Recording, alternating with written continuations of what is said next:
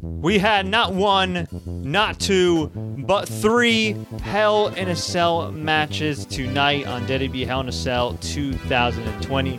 And I gotta say, I have been very disinterested in WWE and really North American pro wrestling these last several months. But if there's one thing that's crystal clear, it's that WWE TV, particularly Raw, has more often than not absolutely, positively sucked. But these last three to four pay per views have been the exact opposite. They've been damn good, and tonight was freaking great. What's up? Fred Ricciani, TSC, your home for sports news updates, interviews, and everything in between. If you're new here, please consider subscribing. Here to give you guys my thoughts on Hell in a Cell, HIAC 2020. We're going to recap the results from top to bottom. Also, going to be talking about some upcoming WWE cards and the latest WWE news. But man, strong ending to Hell in a Cell. Strong beginning, strong middle, strong ending. One hell of a show. No pun intended. Let's start at the top because I'm, I'm sure a lot of people are wondering who is the new WWE champion? Or is it the old WWE champion? Is there a new Mr. Money in the Bank? Is there a new women's champion? Well, let's dive in. We had our main event, and originally, I was pretty ticked off by this because it was Randy Orton versus Drew McIntyre. And I thought, you know what? These guys will have a great match no matter what. But I really thought Bayley and Sasha Banks should have been the main event. So I was a little annoyed, a little pissed off, not going to lie. But I said, you know what? Screw it. Let's do it. So I watched the match. They had the great match you would expect them to have. So I really appreciated that. I mean, there were quite a quite a few spots here. If I look at my recap to refresh my memory, there's a, a point where Drew McIntyre hit Randy Orton with a freaking T-bone suplex on the floor through a freaking table. That was wild. He also McIntyre also took some chair shots throughout the match. Both guys obviously battered and bruised each other against the cell. And yes, the Hell in a Cell for the second straight, I guess maybe the third straight year now, was bright red. I mean, it's not bad, but it, it is a little tacky. I mean, not everything has to be so colorful, so shiny. So yeah, let's use this to sell action figures or whatever. It'd be nice if they just went back to the traditional steel cell from my childhood. But hey, uh, I, I get it. But hey, they did do something. They did do a spot very similar to my childhood, very similar to a lot of people's childhoods, and really very similar to some other past Hell in a Cell matches. So they brawled all over the place from pillar to post inside the cell. And what I loved about it is, for the most part, they kept the action in the cell. They emphasized the danger of the cell. It was very much like an old school Hell in a Cell match. I liked that. But what I also liked and kind of didn't like was at the end or towards the end McIntyre's beating up Orton. Orton wants out. He gets bolt cutters and he escapes the cell. And it looks like he's running away. Now, I'm assuming Randy Orton, the character, just wanted to lure Drew McIntyre outside. I'm sure he didn't actually want to forego a, a shot at the WWE Championship. So McIntyre attacked him from the back.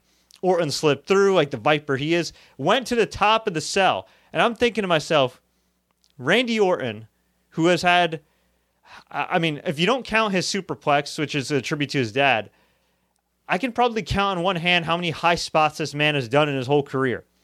So he's at the top of the cell. Drew McIntyre follows him. They're brawling on top of the cell. I'm scared to death for both men. Randy magically finds a steel pipe. I guess he planted it at the top of the cell and it didn't fall through during the other two cell matches. I don't know. Takes the pipe, bashes McIntyre's leg, and then Orton tries to escape and go back down the cage. But Drew McIntyre meets him, and they're hanging on the wall. They're hanging on the wall. Very similar to past Hell in Cell matches you've seen with the spot. Uh, you know, of course, the f- most famous one was HBK and the Undertaker when Undertaker knocked HBK off the the cell wall. Of course, uh, you know there was uh, I think one of the more recent ones, Seth Rollins and Dean Ambrose both fell off uh, the, the, cage. So and, and, I think they did the same thing uh, actually with Charlotte and Sasha Banks. Spots have been done before, but it felt more organic here, right? Because Orton's such a sneaky douchebag and hit him with the freaking pipe, and he's trying to escape, but McIntyre follows him through. Like everything in his match did not seem contrived at all. It just seemed like, yeah, a, a little bit of WWE wackiness, but for the most part, in the WWE universe, to steal a, a, stupid line from Michael Cole, you know, it, it made sense, right? These guys don't like each other. They want to find out who's the best. One of them's really desperate to finally be world champion again. They're beating the hell out of each other, and one of them obviously is an dishonorable douchebag, that being Randy Orton. So they're at the, uh, they're on the cell wall. Orton knocks McIntyre off. McIntyre is a big boy, if you don't know. The dude's like what 6'3", 6'4", 235 pounds, whatever he is. Crashes down through the announcer's table, crawls back into the cell because he is a fighting champion. I really like the psychology here. So then, McIntyre out of nowhere goes for the Claymore kick, hits it. Actually, no, first he went for a backslide, similar to their finish at SummerSlam, but this time Orton kicked out. Then he hit a Claymore. Orton wisely rolled out of the ring. And then once they got back in the ring, McIntyre's struggling. McIntyre's trying. He's trying to hit another Claymore. He goes for it. Orton ducks. McIntyre goes flying, falls on his lower back and ass. And then Orton hits an RKO. Just one RKO. One, two, three for the clean pin. And Drew McIntyre's awesome, epic WWE Championship reign is officially over. Randy Orton is officially the new WWE champion and overall a 14 time champion, tying Triple H for the second most world title runs in WWE history. That's some elite company. The only guy he's behind, a guy named John Cena with 16. This was a great match. Bravo to both men. Tremendous. Now, I've said this before. I actually was in attendance 11 years ago in Newark, New Jersey for the very first Hell in a Cell pay per view when they started doing multiple Hell in a Cell matches on a pay per view. And uh, the results varied, to say the least. Fun fact Cody Rhodes was in the main event uh, of that show. And, you know, we, have seen over the years, there's usually one good Hell in a Cell match on the pay per view, maybe two if you're lucky, but usually three. To have three home runs in the same stipulation match, mm, and that's a little tough, but they delivered here. So, yeah, tremendous match. Randy Orton, your new WWE champion. I don't know where they go from here. I'm assuming if they're going to do the brand supremacy, like they always do every year with Survivor Series, it's going to be Randy Orton versus Roman Reigns. Should be a good match, but seems a little weird. I think to me, Drew McIntyre versus Roman Reigns might be a more dynamic match on paper, but y- you never know. Every year, on the SmackDown side of things for the last couple of years. They've thrown a monkey wrench and they've done something wacky. I don't expect there to be a title change on the SmackDown side, but we saw a couple years ago Daniel Bryan, right before Survivor Series, won the WWE Championship, changed the whole thing up through, you know what I mean? So who knows? Who knows? There were some other changes I feel like they made too. Oh, yeah, AJ Styles, a few years before, a year before that one, beat Jinder Mahal to win the WWE Championship and then wrestle Brock Lesnar. So, look, it could, it could happen. We'll see.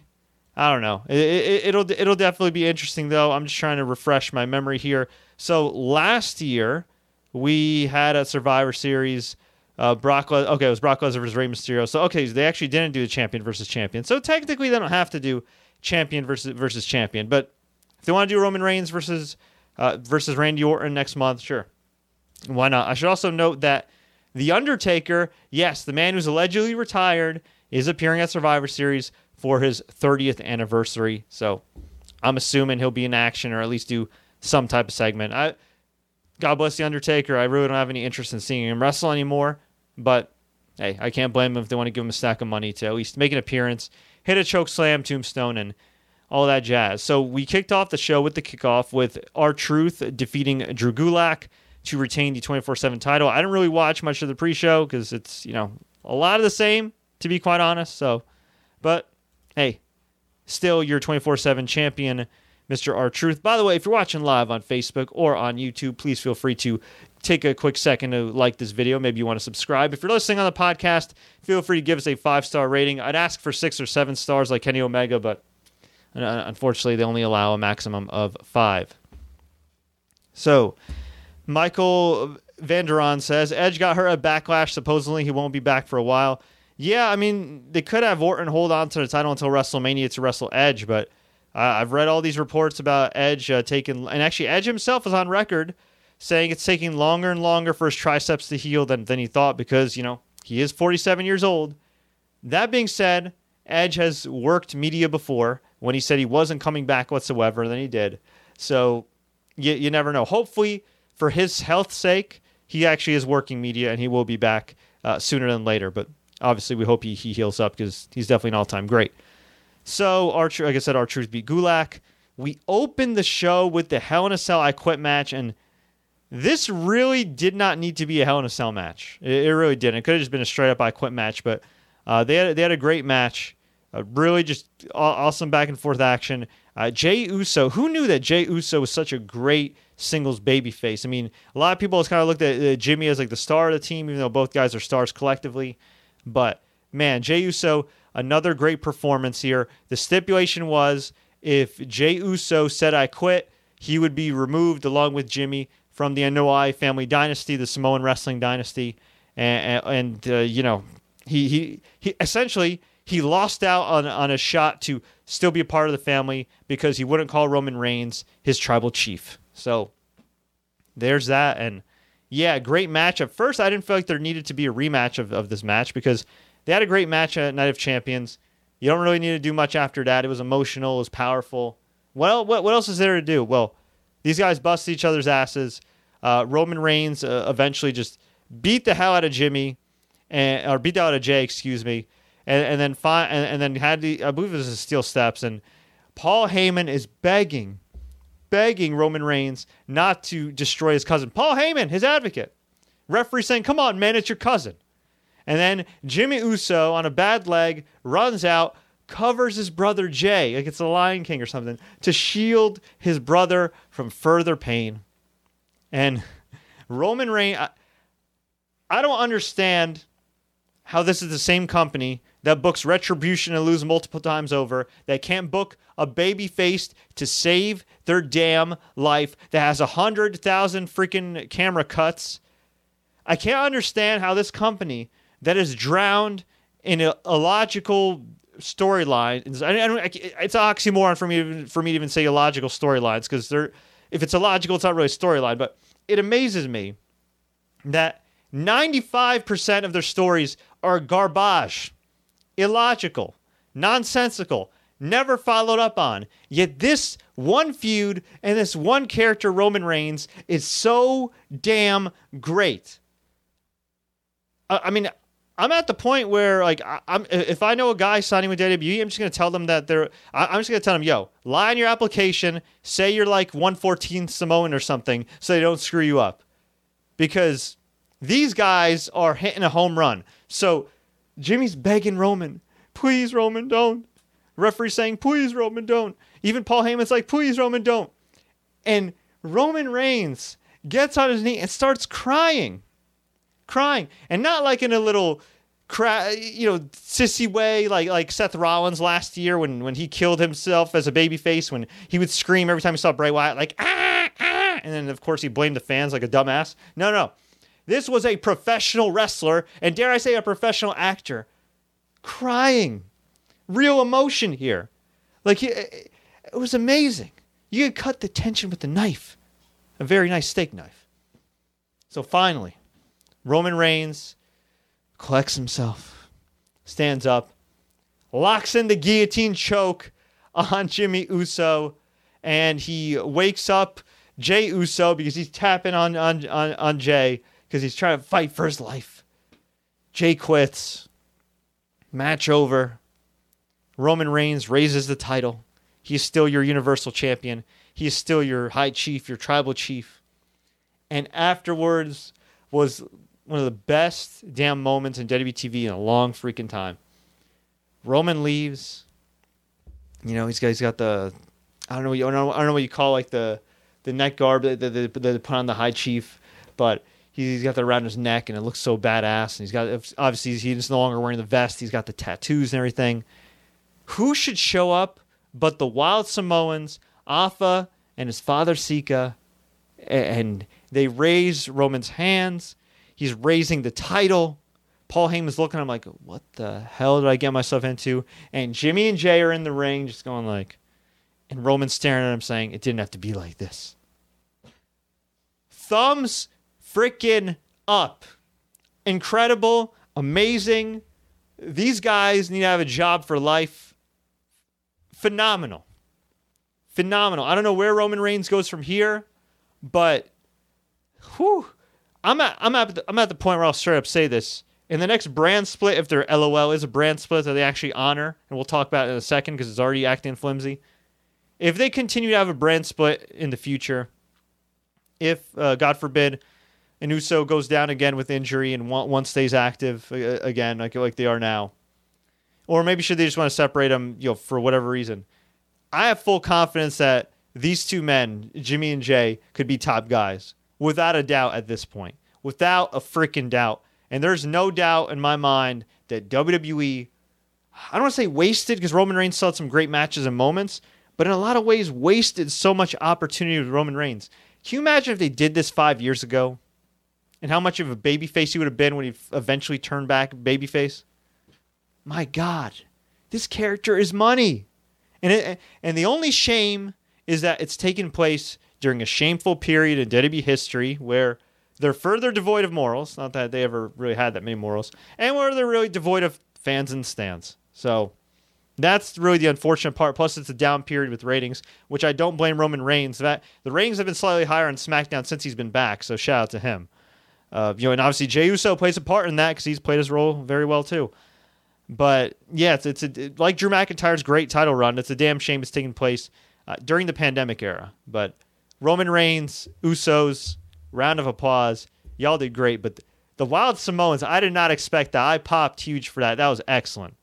Just absolutely excellent. Well done, guys. Well freaking done.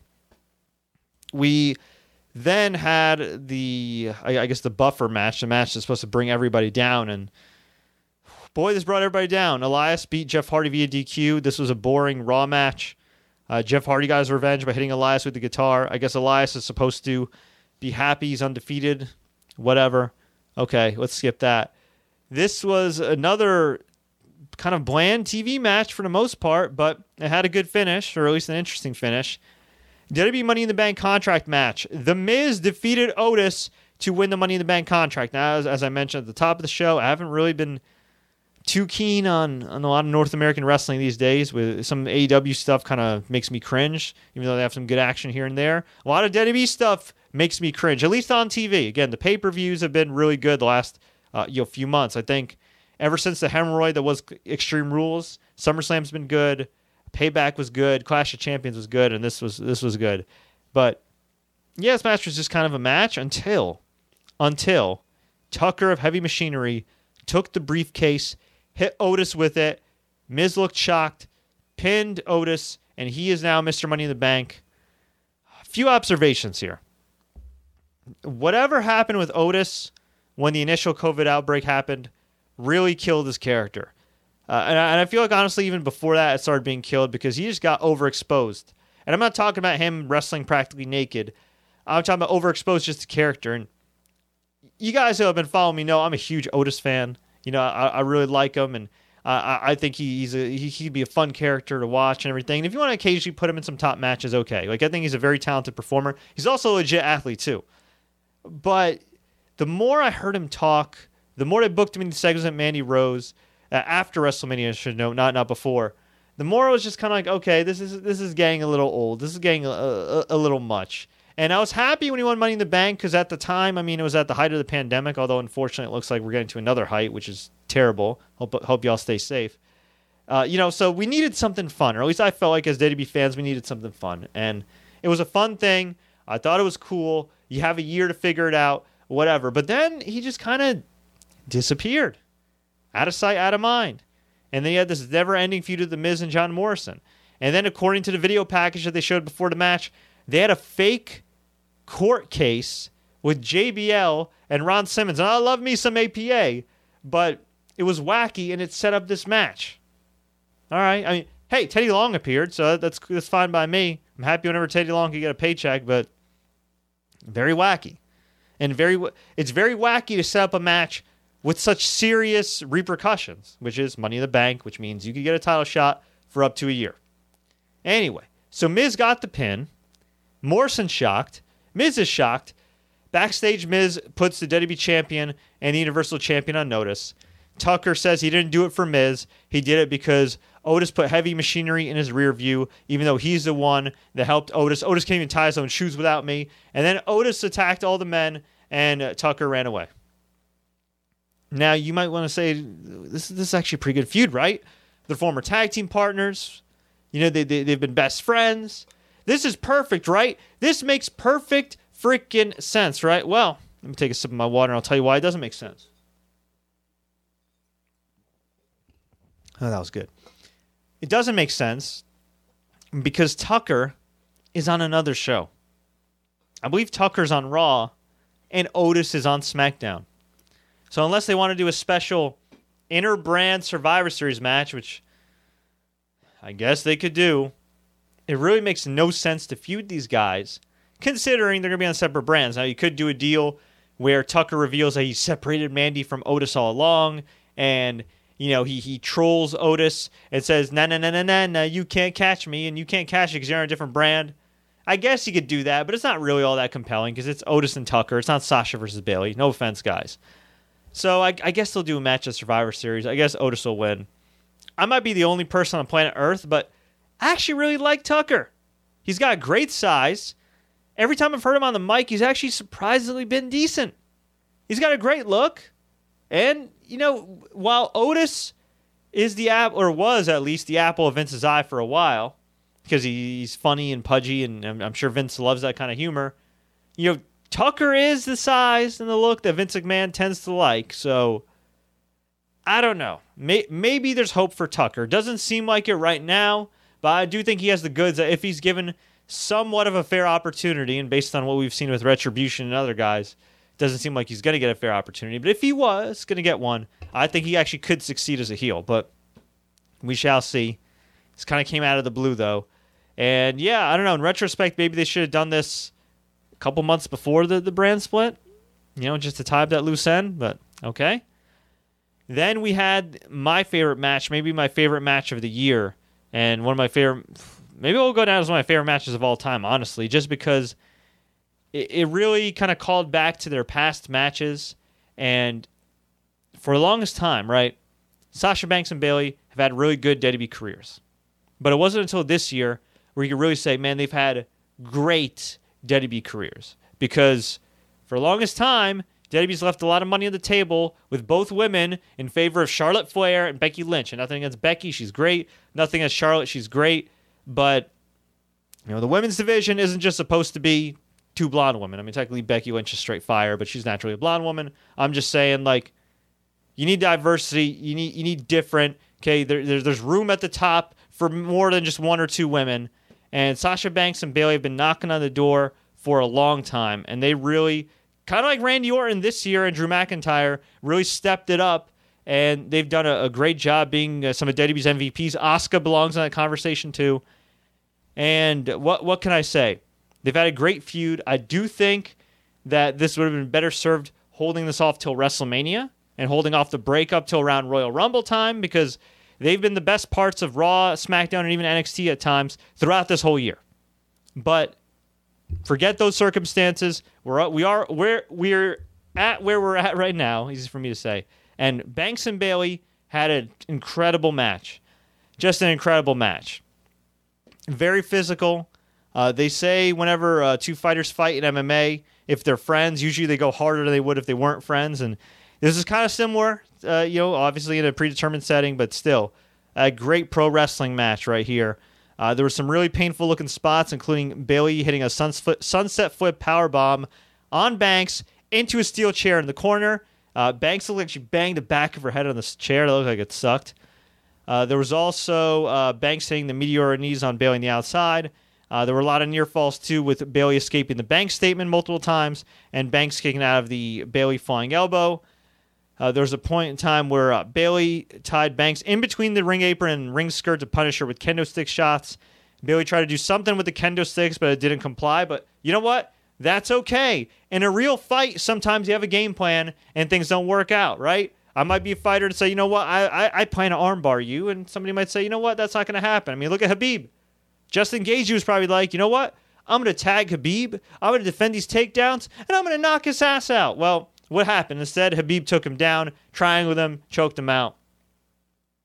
It's all it's all well and good to get punched in the face or hit with a kendo stick or try to put two kendo sticks together for something. So uh, Sasha Banks thought on her feet very quickly and went right to the next spot, which is a fire extinguisher spot. Sprayed the fire extinguisher in Bayley's face and slammed her into the cell multiple times over. Hit the Meteora. Uh, back in the ring, Banks beat the hell out of Bayley with the kendo stick. Uh, Bayley crawled to to get grab a steel chair on the mat, but Banks uh, stomped her out and then hit a frog splash. But Bayley held up the steel chair to block it. Bayley slammed Banks' face against the floor outside and got a ladder from underneath the ring.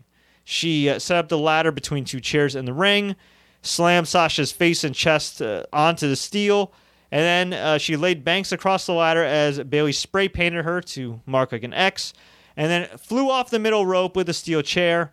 But Banks moved, and so Bayley ate some steel. Banks then hit the Meteora off a chair onto Bayley into the corner, followed by a belly to belly on the ladder for a two count. Then Bayley countered, hit a knee, hit a belly to belly on Banks, another kick out.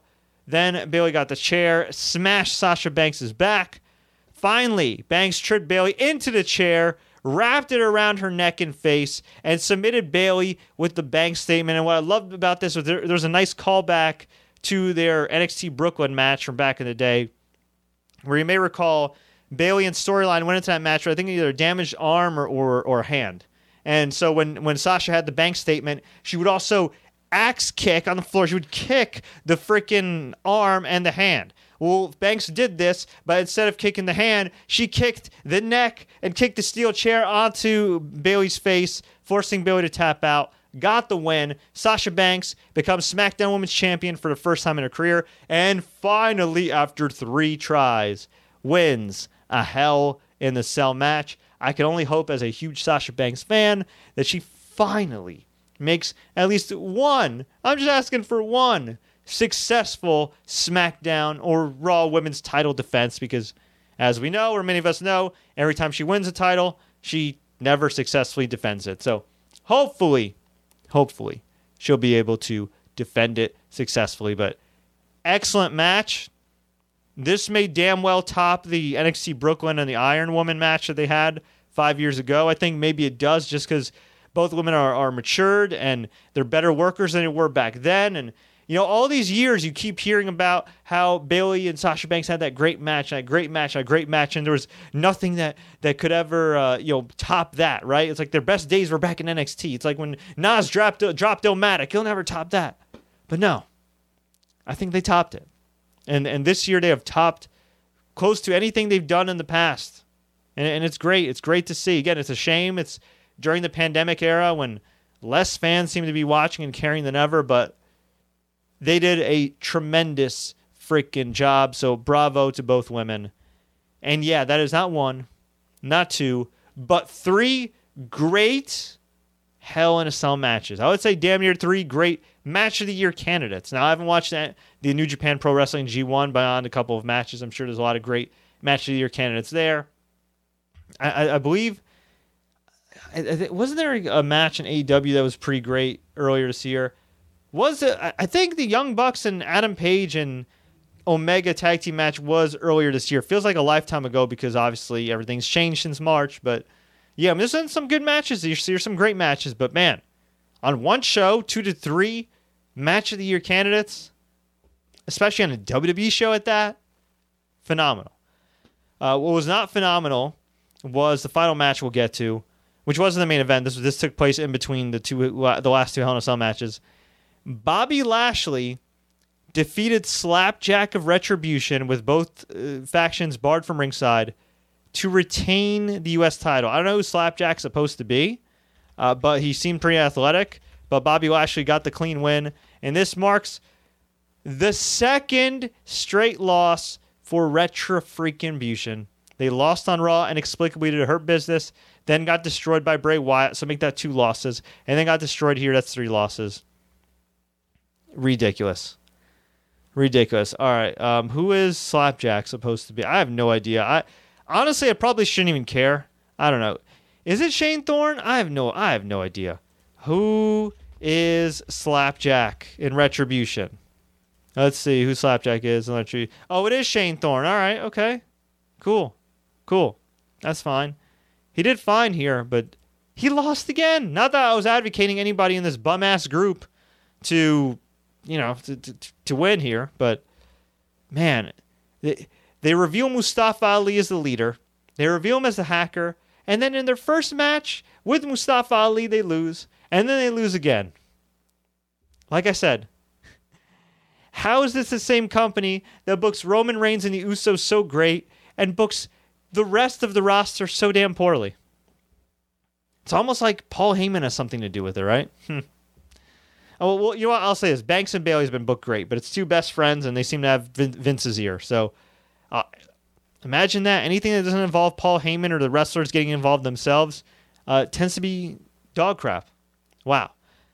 that being said, overall, a massive freaking thumbs up for Hell in a Cell 2020.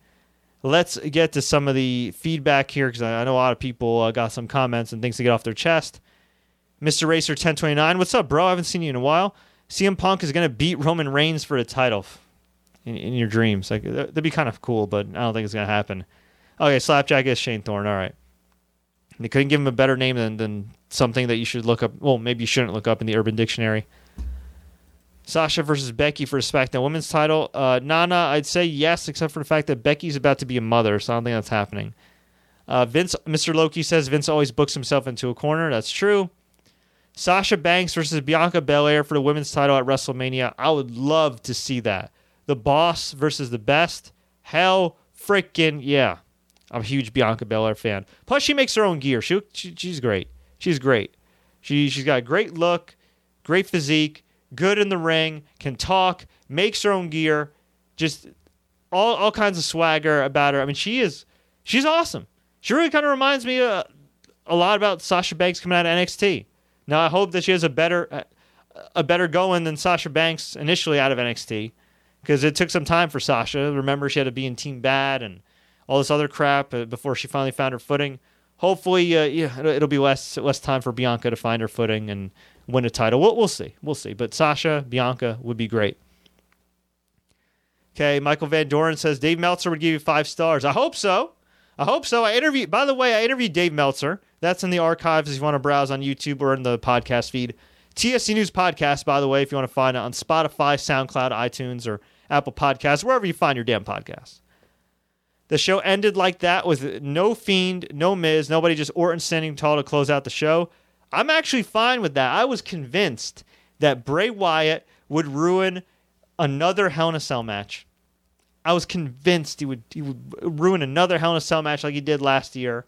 Uh, I was convinced that WWE would ruin a Hell in a Cell match for the third straight year, but no, they ended it clean. Randy Orton got the win. I'm happy with that. That I'm totally fine with that, man. Totally fine. If we do get Rock versus Reigns at Mania with no fans, I can see it being a cinematic ma- cinematic match. Excuse me, that'd be dope to do it near their home in front of other Samoans. Yeah, I'm kind of sick of uh, of you know the cinematic matches at this point, but I- I'll tell you this: if there's two guys that could pull it off, it's Roman Reigns and one of the best actors in the world, The Rock. Yeah, that that is for sure. If it if it's produced by Seven Bucks Entertainment and not World Wrestling Entertainment, I, I think I think you're right. I think it'd be great, but I would, me personally, I would actually try to hold it off if they could. Hold it off at least until like SummerSlam or something. Like like whatever the first WWE show is that you could do at full capacity. Like I don't care if you have to change the name to make it sound better, like Super Showdown or Rocktober or whatever. That's that's the show you should probably book uh, Roman Reigns versus The Rock. Or or you know what? Actually, I mean, WrestleMania is WrestleMania. You probably want to do it at WrestleMania. But since they're doing the 30th anniversary of The Undertaker, maybe you could do the anniversary of, of The Rock. You know, The Rock debuted Survivor Series 96, maybe Survivor Series 21. You do something Roman Reigns and him. Who knows? Who knows?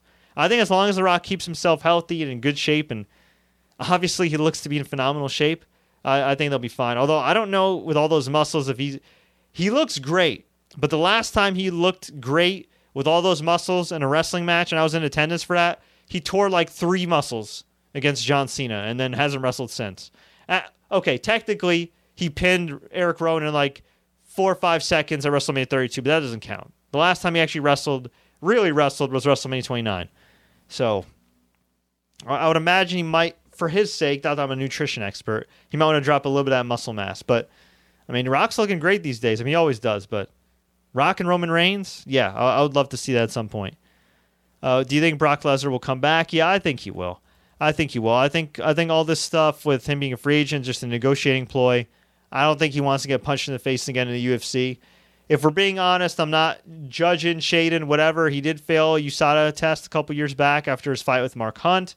I don't think he wants to have some dude go to Bumble F Canada and watch him take a piss. You know what I mean? For, for a drug test at 6 a.m. I really don't think he wants that. I think he'd rather just kind of do his thing and make easy money in WWE. And in fairness to Brock, look, he's a great wrestler, one of the all time greats, and I actually enjoy him more often than not. So uh, I, I, would like to see Brock Lesnar back. I would love to see Brock in Bellator, actually, and, and fight Fedor in Bellator, maybe in, in Russia. Uh, but I don't think that's going to happen. So, yeah, I think he'll eventually be back. It, but, fun fact, he just got added to the EA Sports UFC 4 roster. Now, knowing Brock Lesnar, I would assume that he's getting money for that when pretty much every UFC fighter, unless you make a special deal, doesn't even get a cut out of the video game, which is crazy, right? It's insane. Uh, but uh, I would imagine Brock Lesnar made some type of deal in order to be uh, added to the roster after the release date. So maybe that's a little hint or a little jab at Vince saying, "Hey, they added me to the video game, Vince. You could lose me." Mm-hmm. But I don't know.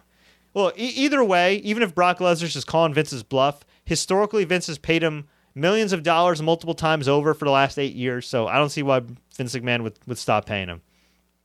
As for what you would do, uh, I mean, you know, you could do a Brock Drew McIntyre rematch where maybe Brock wins this time.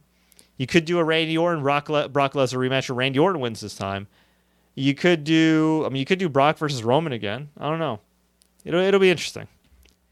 Have you heard about Daniel Bryan saying on Talking Smack this is his last run? Yeah, I did. And while you can never say never in wrestling, Bryan is in his late 30s now. He's getting up there in age. He's getting up there in miles, and uh, he does have uh, you know an, another child now. He has two children. So yeah, as as sad as that makes me feel, I can absolutely see that. And if this is his last run, hopefully this run lasts at least a couple more years because the wrestling business needs Daniel Bryan more than than Daniel Bryan needs the wrestling business right now. He's great. He's great. Uh, Daniel Quintas, thank you uh, for the show. Hey, thank you for watching and listening. I, I, I appreciate y'all. I'm not crazy about giving Miz money in the bank. Uh, yeah, John Marie, I'm not either. And I, I'm a Miz fan and everything, but Miz has not been booked like a top guy for a very long time. If he had some momentum, if this was Miz from like a few years ago when he had that great run as Intercontinental Champion. And you may recall back in, in 2017, he pinned, or maybe 2018, he pinned Roman Reigns in a great match on Raw to win the Intercontinental title.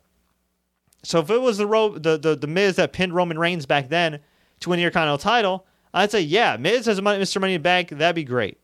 Now, though, no. Now, can you take Miz a little bit more seriously than Otis at this point?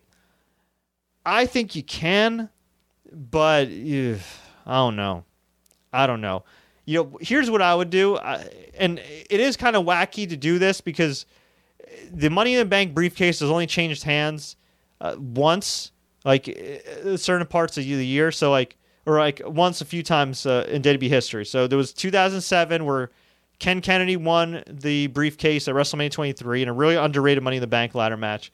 And then about a month or so later, Edge beat him because Kennedy got misdiagnosed by a WWE doctor, and I, I, guess his injury was believed to be worse than it really was. So Edge won and then cashed in on Undertaker, and the rest is history. There was, I think that was the only. Is that the only time? I think that might have been the only time. The other times I know John Cena cashed in and failed. Um, Damien Sandow cashed in and failed. Uh, Baron Corbin cashed in and failed. Braun Strowman cashed in and failed. So, okay, yeah. So th- this is, I think, only the second time in WWE history where the Money in the Bank briefcase has actually changed hands, not a failed cash in, so to speak. So, look, this year's been wacky. Again, we're in a pandemic era with low ratings anyway. You could do a deal where Miz holds on to this for a couple months and then you do a, a TLC match at, at, the TLC show where, since, you know, the Money in the Bank briefcase is supposed to be usually defended in a ladder match, you could do a ladder match where Miz loses to somebody and then another person holds on to the briefcase. You could do that. Me personally, I'm kind of sick of the Money in the Bank pay per views, even though I, I like them and they're historically good pay per views.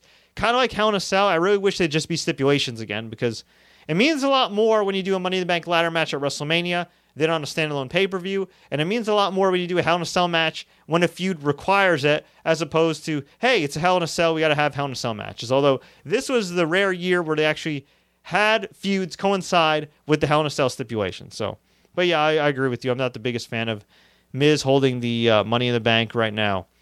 It's 2010 all over again. Randy is the WWE champion and Miz is the Money in the Bank holder. That's right. That's right. He did cash in on on Randy Orton. You're right, but I completely forgot about that. That's true. That's true. Daniel Bryan versus CM Punk WrestleMania 38. Sure, why not? Uh, I, I can see that happening down the road, but I don't know. Uh, CM Punk does not seem to be in good terms with WWE. I don't feel like he did a good job of with his comeback going to WWE backstage. Although, who am I to argue with the man's wallet, right, and his bank account? I'm sure he's, he's still doing uh, very well for himself despite that. And look, if he if he's not cool with WWE, if I'm AEW, I try to reopen negotiations again because uh, after watching some of their their stuff lately, they could definitely use more guys to know how to work and, and have good instincts. Um, what did you think about MJF and Chris Jericho's uh, musical segment on Dynamite? I hated it, not because those guys didn't do a good job in it, but because in the context of a wrestling show that you're supposed to take seriously, when there's a world title tournament going on and neither guy's involved for whatever reason, and MJF's barely wrestled these last couple of months when this is the time they really got to build him up. I just found it really unnecessary and out of place. So, yeah. Although what annoyed me even more was in the main event when uh, I forgot who was. It was private party. They hit Alex Reynolds with like a dual dive, similar to like the Hardys back in the day. And poor Alex Reynolds got like stiff, knocked out, whatever the case may be, suffered a stinger. And all these guys are just doing spots. And the Young Bucks are making this poor guy who just got knocked out do spots. And nobody, including the referees, noticing for minutes on end that this poor dude's been knocked out. I mean, look, WWE's had some horrific safety protocols too, especially this year with COVID. I mean, I'm not going to, you know, j- absolve WWE, but you know, I gotta call it like I see it, man. AEW's been very reckless with some injuries lately, and and just you know overall protocols lately. WWE in general, by the way, eh, well, well first off, WWE in general has been obviously very lax with protocols, although they've gotten better. But they are under investigation by Florida. They are under investigation. Eh, with the Thunderdome's under investigation. The Performance Center's under under investigation, and Full Sail's under investigation as areas within Florida that have led to outbreaks or could be fostering potential outbreaks. And to the best of our knowledge, even though we don't know all the names, WWE's had at least two outbreaks. So, yeah, I I, I do think that uh, you know Florida cracking down's a good thing. Although, look, they they they have the governor by the balls because he's a Trump kiss ass, and they donated a lot of money to the campaign. So. We'll, we'll see we'll see what happens. I mean, look, a lot can change after election, depending who wins anyway for uh, WWE as far as uh, laxing on the rules and, and whatever the case may be. Although, again, better late than never, but they did improve protocols over the last uh, few months. Uh, what do you think about the recent indie outbreak? Oh, yeah, that was with Joey Janela, I think, and uh, GCW and the collective these last couple of weeks. All I'll say is this if you're an indie wrestler or indie worker or whatever, doing something in the indies, get tested, require people to get tested. My boy Leon St. Giovanni gets tested regularly, still wrestles. He's had no issues. Other people I know still wrestle, have had no issues because they are responsible. So please be responsible. That's all I got to say about that. Okay, a couple more. Emmerich Smith says Sasha and Bayley was dope. I agree. Tucker needs a push. Uh, it looks like he's getting a push at least for five minutes, so we will see what happens. Do you think Wade Barrett will ever wrestle again now that he's back in NXT as a commentator? I'd love to see him wrestle, uh, but as somebody that was that was a huge fan of his, that was pained by how awful his WWE career turned out to be. Okay, he had a good WWE career, but compared to the potential, it was awful. Right? It was awful. It was like a number one overall pick that made the playoffs once or twice and never made it to the finals. That's kind of that's kind of what Wade Barrett's career was like in WWE. He really should have been a, a, a bigger star because he's always had the goods, but Uh, yeah, I, I could see him wrestling. If I were him, I'd probably stick with NXT and NXT UK for now, just because you know that the main roster is going to ruin him. But if there's an opportunity down the road, why not? You know, who knows? Him, him and Sheamus as a team, or him attacking uh, Drew McIntyre and feuding down the road, that'd be dope. But again, it's main roster. WWE could only trust it so much. All right, well, that's about it, folks. I hope you enjoyed this recap. If you did, please like, share, take care. Don't forget to subscribe and turn on notifications for more updates like this.